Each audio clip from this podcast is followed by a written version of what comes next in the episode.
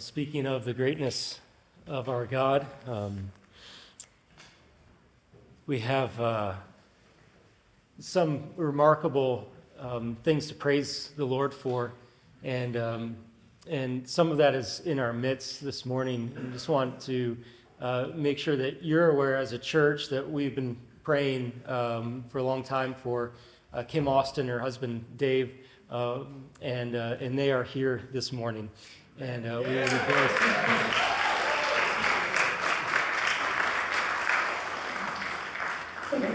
That is uh, something to celebrate for sure. And um, continue to pray and know the road still remains in front of you.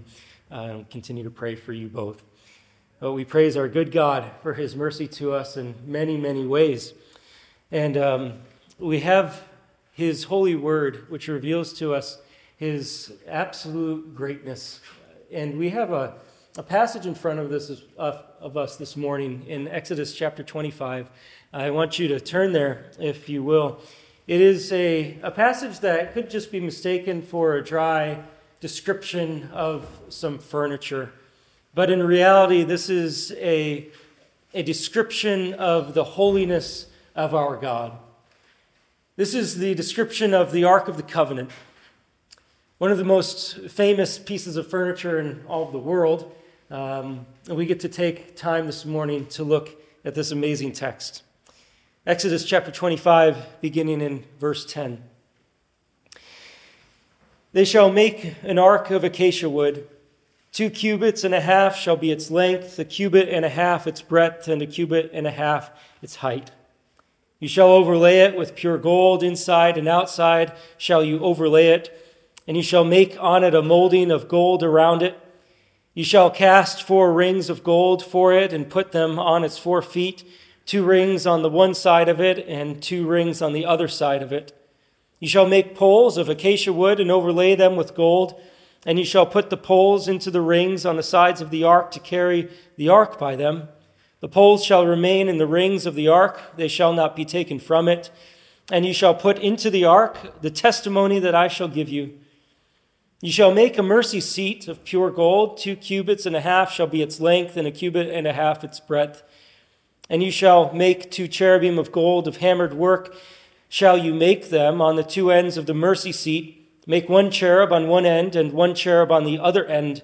Of one piece with the mercy seat shall you make the cherubim on its two ends.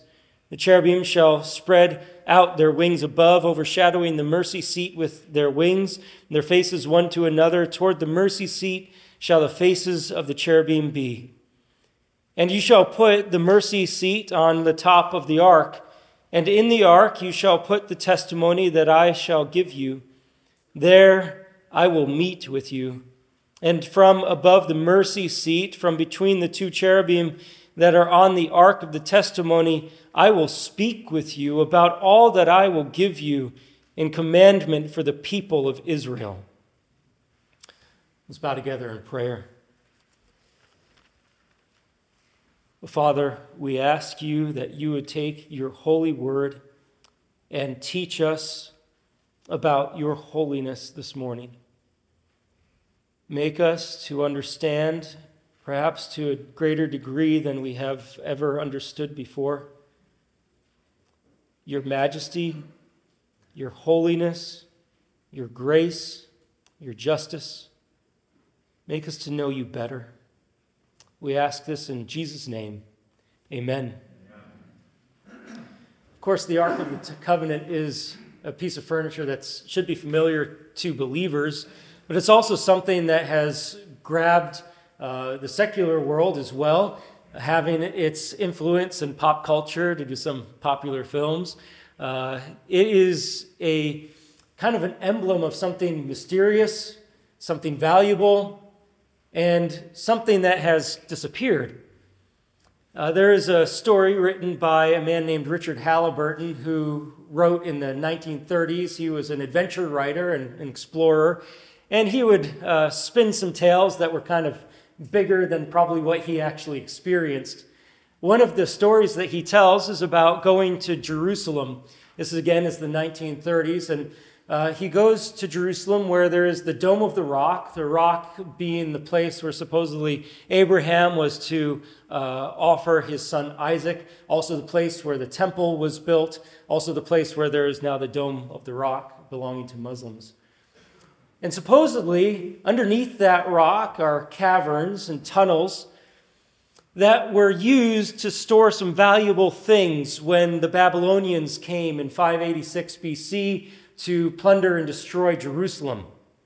And among the legends and lore of the Ark of the Covenant is the conjecture that during the exploitation of Jerusalem, the Ark was taken along with other valuables and hidden in those caverns under the Temple Mount.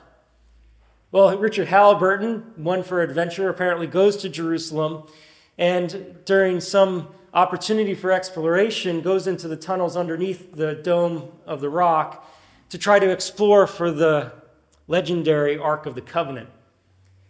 He brings along the material that he would need to do some excavations. He only has a certain limited amount of time to do it in, and he digs for something like 16 hours to try to discover the Ark of the Covenant hidden for ages and ages. And after his digging, do you know what he found? Nothing. Nothing. I don't even know if that story actually happened. But even if he had thought there actually was an ark there, he would have spent his time much better to dig into the treasure of God's word than to go on that treasure hunt in Jerusalem. The point of the Ark of the Covenant is not to try to find where it's been hidden but to understand what it means. That is the true treasure for us this morning. And we have God's Word open before us, and by His grace, we want to spend this time more like a, a Bible study, more like a treasure hunt in His Word to find what the significance of this piece of furniture is. And what does it mean for us today? And here's what we'll discover, just to try to summarize it here is that God, with this Ark of the Covenant, precisely planned to show his people the joining of his law and his mercy. Through the Ark of the Covenant, God precisely planned to show the joining of his law and his mercy. This giving of the instructions for the building of the Ark of the Covenant happens in the context of God giving to Moses and by Moses to Israel instructions for the whole of his dwelling place, the tabernacle, where he is going to manifest his presence on earth. So Moses is receiving these precise plans for God's dwelling place. And in chapter 25, verse 9, God sets the tone for these plans that he's giving. He says, Exactly as I show you concerning the pattern of the tabernacle and of all its furniture, so you shall make it. That sets the tone for the next chapters of detailed and precise instruction about the furniture of the tabernacle and the tent of the tabernacle. Basically, God is telling Moses and his people as they are going to construct this tabernacle not to deviate from his plans because they are his plans. The Lord is very careful to point out these are not mere guidelines for how they are to make the tabernacle. They're not suggestions, but rather they are precise instructions. There is no deviation or improvising allowed as they make this tabernacle, as they make this tent. They're not allowed to mix in their ideas, their designs, their improvements. It could not be that a builder of the tabernacle could say, Hey, I've got a great idea to improve this ark right here. You could put a little window on it, you could see inside through it. No builder of the tabernacle should be able to look at the tabernacle after it's completed and say, Hey, look, that doodad over there, that was my idea. All of it, from first to last, is from the Lord. Just as an architect carefully plans and every detail of the building that's going to be constructed to make sure that the building works for the purposes for which it is made. So, too, our great God, the grand architect, is building a building And he wants it built to the T, to the detail of the blueprint that he's giving Moses on Mount Sinai. And he's doing this because these are plans for his dwelling place. It says in verse 8, let them make me a sanctuary that I may dwell in their midst. This is going to be the, the residence of God on earth.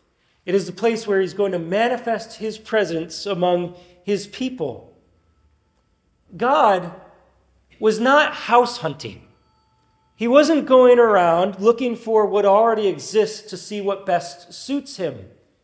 He is going to have a freshly built and designed house in which he will dwell. He was having his own house built according to the plans that he drew up so that he may dwell among the people whom he has redeemed. Now, Israel would know, as we ought to know as well, it's not as though God is homeless. It's not as though he doesn't have a place to dwell. The scripture says that heaven is his throne and earth is his footstool. And even before the earth and the heavens were made, God existed outside of time and space for all eternity. He has no need for a home. He is completely content without it. And so it shows that He is, in His grace, designing a place to manifest His holy presence among His people, not so much for His benefit, but as a revelation of his character to the people among whom he will dwell. And so the tabernacle has to reflect the kind of God that he is to remind the people of Israel the kind of king they now have dwelling in their midst. It was to be a dwelling place, therefore, that displays his holiness. Israel had entered into a covenant with God, by which they became his people and he became their king in a very special way. And they need to understand the kind of king that they have now. He is not a stubborn, ruthless, human king, tantrum prone like Pharaoh was. He is rather the God of the universe, the maker of heaven and earth the one who defeated all the gods of Egypt as he led Israel out by his power. And he is the one who sustains all things and is working all things to the culmination of his plan. And he has displayed his power in the defeat of Egypt. He's also displayed his holiness by giving Israel the law at Mount Sinai. And his people need to know that this is a God whose righteousness overflows from him. And he demands out of his holiness that his people shall be holy as he is holy.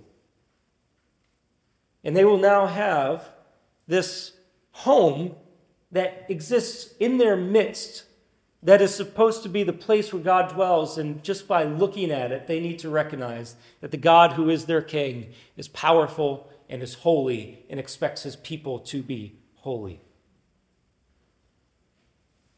And so, as God gives the instructions for this tabernacle, He is going to convey a meaning of what He is building through its structure, through its furniture that teaches the people about His absolute holiness. God is laying out every detail of this tabernacle, no wasted detail no wasted information, all of it revealing his precision for the home in which he intends to dwell among his people. That doesn't mean that as we study this text that we should try to attribute to every peg some attribute of Christ that encourages us. But it rather means that we understand the whole of the tabernacle as he has designed it is precise and intentionally given to reveal something of his holiness. When you come to a building that's designed by a good architect, you can kind of stand there and marvel at its structure. You look at it and you think, wow, that is a, almost a work of art.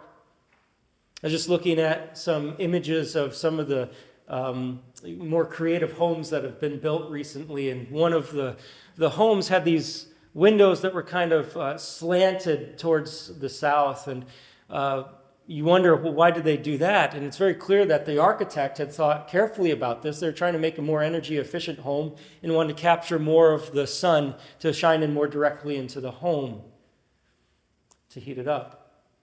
But you look at something like that and you just cause you to stop and kind of marvel and think, what a, what a grand structure.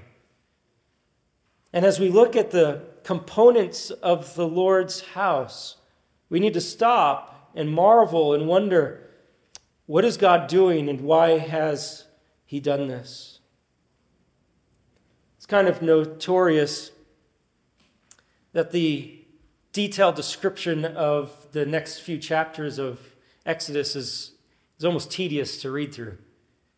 Lots of details, and yet we have to realize that the way God designed it was to picture to his people the kind of God he is the altar, the laver, the court, the curtains, the veil, the incense, the bread, the priestly garments are all woven together to paint an elaborate picture of the God who is their king and the means by which his people relate to him.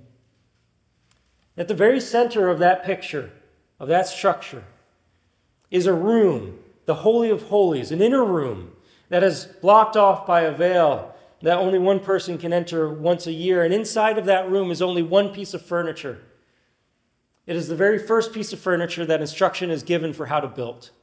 It is the Ark of the Covenant. The very fact that it is first shows something of its preeminence. And if we understand this piece, it will almost, in a sense, be a key to unlocking the significance of all the other pieces.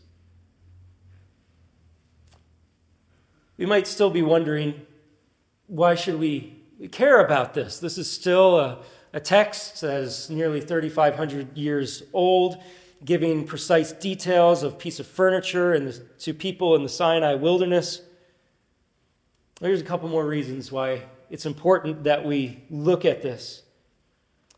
First of all, as believers, as Christians, we hold that the Bible is the very Word of God. It is given by Him, breathed out by God, and it reveals the mind of God. There is nothing more fascinating in the universe than the mind of the one who made the universe, the one who made mountains and oceans, tastes and smell, and the very concept of tastes and colors and all that exists in the world. His mind ought to be infinitely fascinating to us. And so when this mind designs a building, we should think, what a marvelous building, because what a marvelous mind. Second reason why we would give our attention to this is that the scope of the Bible is to reveal to us not only the nature of God, but also the plan of this God to bring redemption into the world. Really, from Genesis to Revelation, the scope of Scripture is to reveal that the God who is holy has made a plan and executed a plan by which he brings redemption to sinful mankind. And because the book of Exodus and the Ark of the Covenant falls within that storyline, we are to understand that this ark in some way communicates to us the fulfillment or execution of that plan to bring redemption to mankind. And so, as we spend the rest of our time looking at this Ark of the Covenant, we have to understand that it is revealing to us something critically important about the way that God interacts with people in this world. So we'll look at the just the description of what this ark is and try to draw some instruction from it. It says in verse 10 that they shall make an ark of acacia wood. The word ark sounds like a fancy word. It kind of immediately elevates it to a strata that makes it important significant because we don't use that word for really anything other than biblical things. But really, the word that is used can also be used for coffin it is simply a word for a box, and that's what this is. What that's what this is. It's a box. And you can tell just by the dimensions that it's a box because it gives the length and the height and the depth. And so it tells us that this is a box. It's a rectangular box given to us in cubit dimensions, which is about the span from your elbow to your fingers, about 18 to 20 inches. There's disagreement about what the precise measurement was. But we get the general idea of how big it was. It's about three and a half feet long, two and a quarter feet wide, and two and a quarter feet high. Not a huge box, but enough, big enough for its purposes. And not only was it to be made in that form, it was to be made out of acacia wood, a wood that was available to them in Sinai, a hard wood that would be resistant to pests. And then we understand that this box was to take on a, a different kind of life because of what is to overlay it. Pure gold is to be overlaid on the outside and on the inside. Pure gold. Not just regular gold, but refined gold, purified gold is to be overlaid on its outside and its inside. And then there are to be these gold molded rings on its bottom corners or on its feet. It was likely elevated from the ground a little bit by feet, and then there's molded rings that are placed on that, and those rings are made out of gold. And then you have poles that are overlaid with gold, and they're inserted into the rings. And it says that they are not to be removed, they're to stay in there with the ark. So that's the structure. It's not too hard to understand. It's a box with feet and poles and has gold overlaying it. Well, what's the significance? What does the design mean? I think it's very obvious to us that as soon as the gold comes into the, the scene, you understand that the most precious of metals being used here elevates the significance of this box. If you make a box that is covered in gold, you expect it to have some important significance. You don't just make a pretty box just to kind of stare at. It's going to have some eh, really huge significance to it. And then we learn from the fact that there are those rings and those poles that this is a box that is to be mobile and also not to be touched directly. That's the point of those poles. If you were to walk in and see this ark and you see those poles on it, you would very quickly conclude I shouldn't touch the ark. I should touch those poles if I want to move it. That's what it was supposed to communicate. Basically, do not touch. Those poles were to always be in there. And so that means do not ever touch. You get the idea that this could be a dangerous box. And the fact that they're always in there also indicates that it's ready to be moved. Again, it's mobile, and the ark was supposed to go with the people of Israel where they went, and the people of Israel would bring it out to war with them on occasions, and it was to move with them as they broke camp and went ahead to the next camping spot. The fact that those poles were in there is extremely important you probably know the story of Uzzah. 2 Samuel chapter 6. David is bringing the ark up to Jerusalem, and he's having this massive celebration. And the ark is sitting there on an ox cart being pulled by ox, and there's Uzzah going along with it, and the oxen stumble, and the ark shakes, and Uzzah puts out his hands to stabilize the ark. And you remember what happens? Uzzah is struck dead. And if you were there and you knew this law, you would be tempted to say, Uzzah, what were you thinking? And you'd say to David, David, what were you thinking? Those poles are always supposed to be in it, so you don't touch it. That's exactly why I said put the poles in before we left. That's the kind of reason those poles were there. And this, by the way, is why God said, Do this exactly according to the pattern that I give you. You don't get to improvise. You don't get to make different ways of transporting it when God says use poles. It's dangerous not to follow God's instructions. But still, we have to wonder this is ultimately, at this point in time, as we study this, just an empty box. Why is it so significant? What's it for? Why is it so dangerous? Notice in verse 16, verse 21, two times, it tells us what this box is to have in it. Verse 16, and you shall put into the ark the testimony that I shall give you. Verse 21, and in the ark you shall put the testimony that I shall give you. In Exodus 31, verse 18, God is, has been speaking with Moses, and it says that he gave to Moses, when he had finished speaking with him on Mount Sinai, the two tablets of the testimony, tablets of stone, written with the finger of God. The very tablets to be given by God to Moses that describe the terms of the covenant between God and Israel are to be placed in this box. This is hugely significant because this is the defining contract between God and his people. It is the stipulations that the people need to keep in order to remain in a relationship with God as their king. It is what God expects of them as their king, summed up in the Ten Commandments, placed in this valuable holy box and then to be placed in the inner chamber of the tabernacle. That's why this box has the significance that it does, because it has the contract between God and his people in it. So, one more feature of this box it says in verse 11 that you shall make a molding of gold around it. And not much more detail is given there, but you can put the picture together that around the top edge of the box there was to be a lip.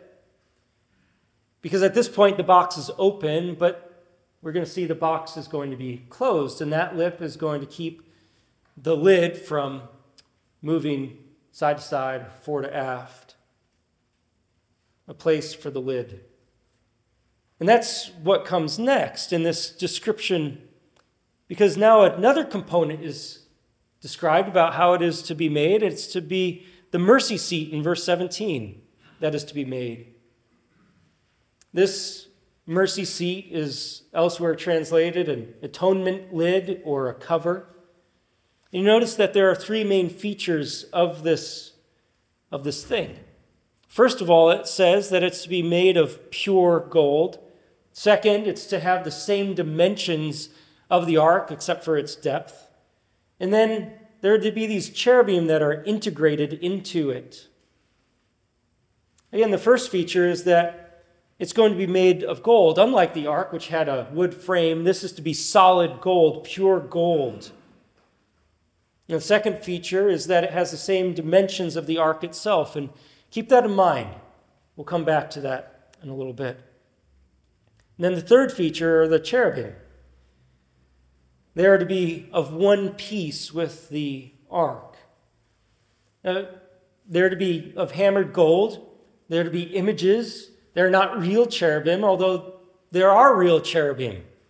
They're actual creatures that actually exist, and you can see them in Ezekiel 1 and Ezekiel 10 and Revelation 4. They're also called four, they're also called living creatures. And they have an amazing appearance to them, something quite stunning that if you see them, you just think, wow, that's weird.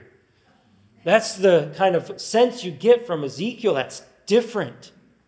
It describes them in Ezekiel chapter 1, verse 5, that from the midst of this bright flashing cloud came the likeness of four living creatures, and this was their appearance. They had a human likeness but each had four faces, and each of them had four wings. Their legs were straight, and the soles of their feet were like the sole of a calf's foot. And they sparkled like burnished bronze. Under their wings, on their four sides, they had human hands. It says in verse 10 of Ezekiel 1 As for the likeness of their faces, each had a human face. The four had the face of a lion on the right side, the four had the face of an ox on the left side, and the four had the face of an eagle. Such were their faces strange creatures. Sometimes people will say about some kind of chubby little baby Oh, isn't he a little cherub? Well, if by that you mean this warrior like creature with immense power who sits within the presence of God, then well, maybe you want to find a different description of that chubby baby. That's not a cherub. A cherub is what we've just seen in Ezekiel, and they are the ones mounted on the top of the ark. And on the ark, they're to have their wings spread out, covering the ark, and their faces are to be towards the other one, but down in reverence because of the position that they hold. And you will find that in the scriptures, the cherubim appear kind of in a couple ways, but really in maybe one primary way you will find that they show up very early in the Bible in Genesis chapter 3, after Adam and Eve are exiled from the garden. And at Genesis 3:24 it says that he drove out the man and at the east of the garden of Eden he placed a cherubim and a flaming sword that turned every way to guard the way to the tree of life. The garden of Eden in a sense was the first dwelling place of God on the earth that he made. And after Adam and Eve sin, they're exiled and they no longer have access to it. And now it's cherubim that guard reentrance to that place of God's presence.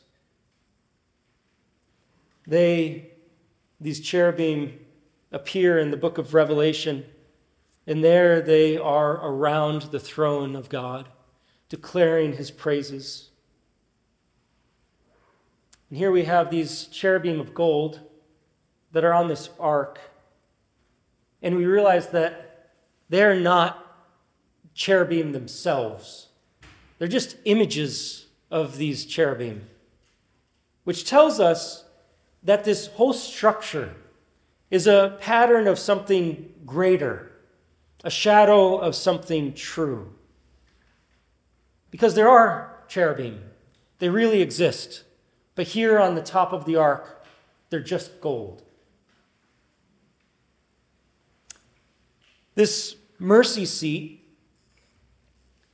is so called since the time of Martin Luther and William Tyndale. They're the ones who really first translated it that way as a mercy seat in the English and German translations.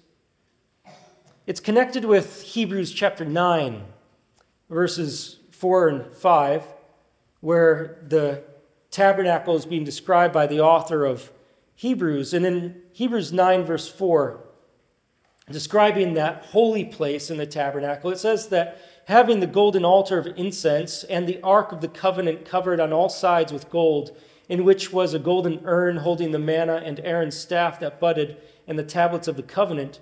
Above it were the cherubim of glory overshadowing the mercy seat.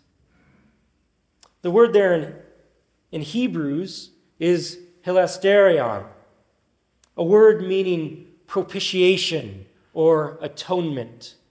In other words, this structure that is made is a place of propitiation, a place of atonement. Propitiation being satisfaction of the wrath of God on the basis of atonement made for sins committed. The Hebrew word here in Exodus chapter 25 is kapparet, which is connected to that word kippur, which you may know as Yom Kippur, the Day of Atonement. That's the descriptive word of this thing that is made of pure gold, a kapparet. And some would translate it in a helpful way to help us understand what it is as a propitiatory. A propitiatory. Again, this is referring to satisfaction of wrath on the basis of an atonement, an atoning sacrifice. That's what this thing is this mercy seat. Solid gold, reflecting its purity and its holiness. Cherub, reflecting, reflecting the, the protection of the presence of God. And then the very name reflecting propitiation and atonement. Let's try to put this together now. Now, what's going on with this mercy seat and this ark? How does this fit together? What's the significance? Well, God tells Moses about this ark and this mercy seat in verse 22 There I will meet with you. And from above the mercy seat, from between the two cherubim that are on the ark of the testimony, I will speak with you about all that I will give you in commandment for the people of Israel. The ark containing the tablets of the covenant is to be having that mercy seat placed on top of it. And from that position between the cherubim, God says, There I will meet with you. It is the very place where God is going to speak to Moses in an instructive way about how the people of Israel are to live, how they're to live out his law. It is a place of fellowship and instruction and communication. In Numbers chapter 7, verse 89, it says that when Moses went into the tent of meeting to speak with the Lord, he heard the voice speaking to him from above the mercy seat that was on the ark of the testimony from between the two cherubim, and it spoke to him. This then, this ark and mercy seat and the Holy of Holies, where God will meet with his people, is then the very throne of God the King. It is the very throne of God from which he will rule Israel through a mediator. The fact that this structure is a throne is indicated by the fact that it is to be in a particular and closed off room. It is in the Holy of Holies. There's no other furniture there. It is just this closed off room with the ark and the mercy seat. It is the place where God says he is going to dwell and meet, and a king who meets with his people meets from his throne. That it has the cherubim who exist in God's heavenly throne room in Revelation chapter 4, surrounding him and constantly glorify, glorifying him, instructs us that this is the throne of God on earth. One author describes the cherubim as throne attendants and guardians. And here on earth, God made a place where he would dwell. And as a king, he would have a throne room, and he'd have the protectors of his throne room reflected in those cherubim. It's important to understand that in that room with that ark, that's all that is there. Above the mercy seat, there's nothing. There's no image. There's no other structure that was made. Other religions would create a carved image to put that carved image on the throne that they would imagine. But in the true religion, with our true God, who is glorious beyond all imagination, there is no way to reflect him in an image. And so above that mercy seat, there was nothing except for the presence of God. We know this is his throne because it's said as much in 2 Samuel chapter 6 as David is bringing the ark into Jerusalem, which we mentioned earlier in the scenario with Uzzah. It describes the ark of God, which is called by the name of the Lord of hosts, who sits enthroned on the cherubim. In Psalm 80, verse 1, it says, Give ear, O shepherd of Israel, you who lead Joseph like a flock, you who are enthroned upon the cherubim, shine forth. This is the very throne of God on earth. And you can picture the situation that's here God dwelling on his throne between the cherubim on that mercy seat. And beneath his throne is a box that contains the terms of the covenant, his very law, which his people are expected to keep. A law which, by the way, is reflected of his holiness and his righteousness given to a people who are to be holy as he is holy. The presence of God, the law of God, and in between sits this mercy seat, created to the exact dimensions of the ark to fit on top of it as a perfectly sized lid over the law of God upon which God's presence will dwell as if it was a throne, and underneath it, the law of God. We have in our home this container that is a, uh, it holds tea bags for us. And it's made out of pewter, and it's a lovely um, vase like structure, and at the top is a kind of a lip. It's about that big of a, a round. And in that lip is this lid with a little handle. And when I use that little container, I, I always enjoy it because that lid is so perfectly fitted to that tea container that when you pull it out, you can feel just the slightest resistance against it because it's so perfectly fitted. And when you put it back in, you understand that if it goes out of whack, even a millimeter, it's that close, you will find more resistance and it'll be hard to get back in.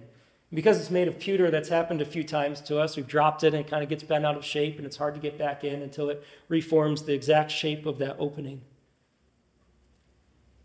Here you have a box made to a very specific dimension in which is the law of God. And on top of that is the mercy seat, made again to a very specific dimension, to the same dimension as the box that holds the law. And that lid is to sit right there on that box, not moving fore or aft or to or fro, is to be perfectly placed in that box as a lid, as a covering. And upon that covering dwells the presence of God, and he considers the structure as his throne. And you see now perhaps the meaning of this as this lid of mercy, a place where propitiation can be made, where atonement can be made, where God is satisfied in his wrath against his people and no longer needs to strike out against them. You realize perhaps something of the meaning of this structure. One author is helpful here. He says the cover was to be of the same dimensions as the ark itself, not just an indication of the skilled craftsmanship employed in its construction, but also to show that the full requirements of the law engraved on the stone tablets was completely covered by the efficacy of the atonement that was made. The intimate connection between the cover and the ark was also indicated by the use of the same material, pure gold, in their construction. God's holiness, as portrayed by the law he gave his people, and his mercy, as witnessed to by the atonement cover, are both equally part of the display of his character that he made central to the worship at the sanctuary. Do you get the picture? God's law, which is required of all of his people to keep, sitting there in God's throne room. On top of that law is a mercy seat upon which atonement may be made that perfectly covers the law. And above that, you have the very presence of God dwelling as his throne. Another author puts it this way the ark, its cover, and the testimony are a single unity. The throne of the Lord rests on the foundation of the exact matching and mutuality of law and atonement.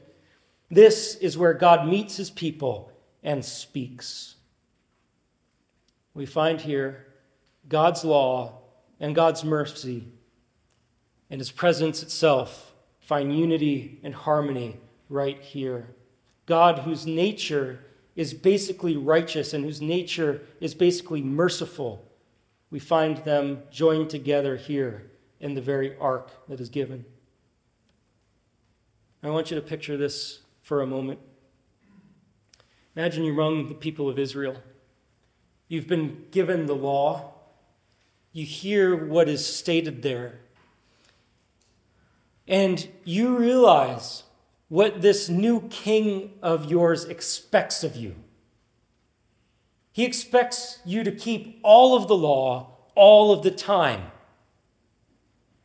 And not only that, but your God, who is your king, has decided to dwell amongst you. And his presence is going to be made known there. And his very throne room is going to contain his law, the stipulations of the covenant that you have entered. And his throne is going to inhabit above that law. And so you know that he is not going to forget what he requires of you because his very throne is right on top of the law that he gave you.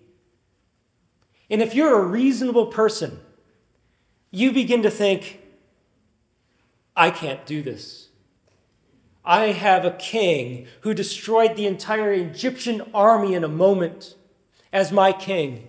And He has told me how He wants me to live. And He dwells among the law that He gave. And there is no way that I can ever keep that law that He gave. And I know His power, and I know His holiness, and I know what He can do to people who rebel against Him. That's the nature of God's throne room. Do you think you'll ever get access there?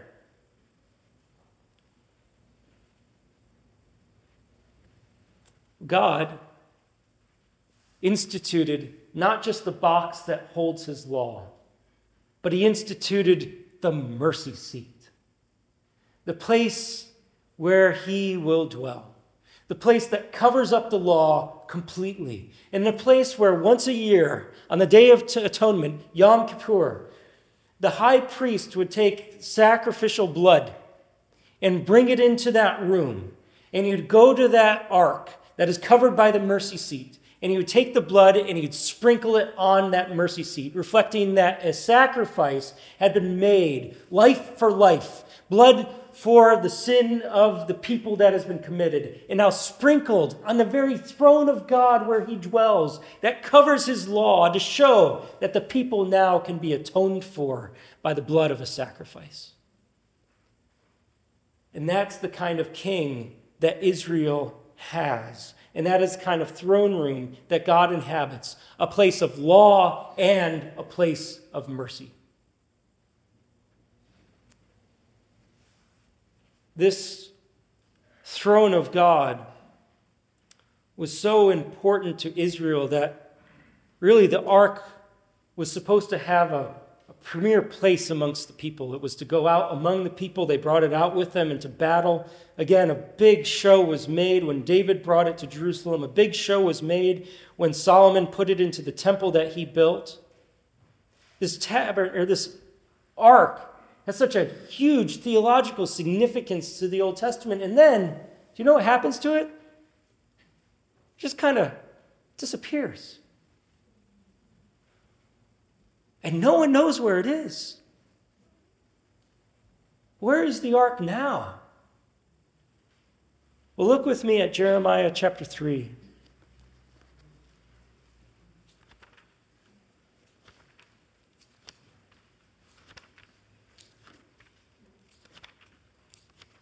Jeremiah is a book that is really anchored by the new covenant promise. That despite Israel's sin, God has a new covenant that he will make. In Jeremiah 3, verse 15, pictures that time when people will be regenerated and worship the Lord in truth. It says in Jeremiah 3, verse 15, And I will give you shepherds after my own heart, who will feed you with knowledge and understanding. And when you have multiplied and been fruitful in the land in those days, declares the Lord, they shall no more say, The ark of the covenant of the Lord. It shall not come to mind, or be remembered, or missed. It shall not be made again. At that time, Jerusalem shall be called the throne of the Lord, and all nations shall gather to it, to the presence of the Lord in Jerusalem and they shall no more stubbornly follow their own evil heart. God says there is a time when the ark will be forgotten.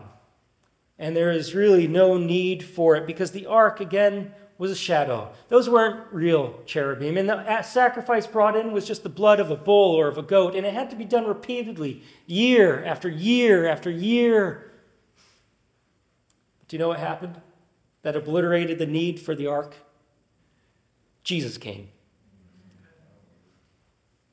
And when he came, it says in Hebrews chapter 9, verse 11, that when Christ appeared as a high priest of the good things that have come, then through the greater and more perfect tent, not made with hands, that is, not of this creation, he entered once for all into the holy places, not by means of the blood of goats and calves, but by means of his own blood thus securing an eternal redemption.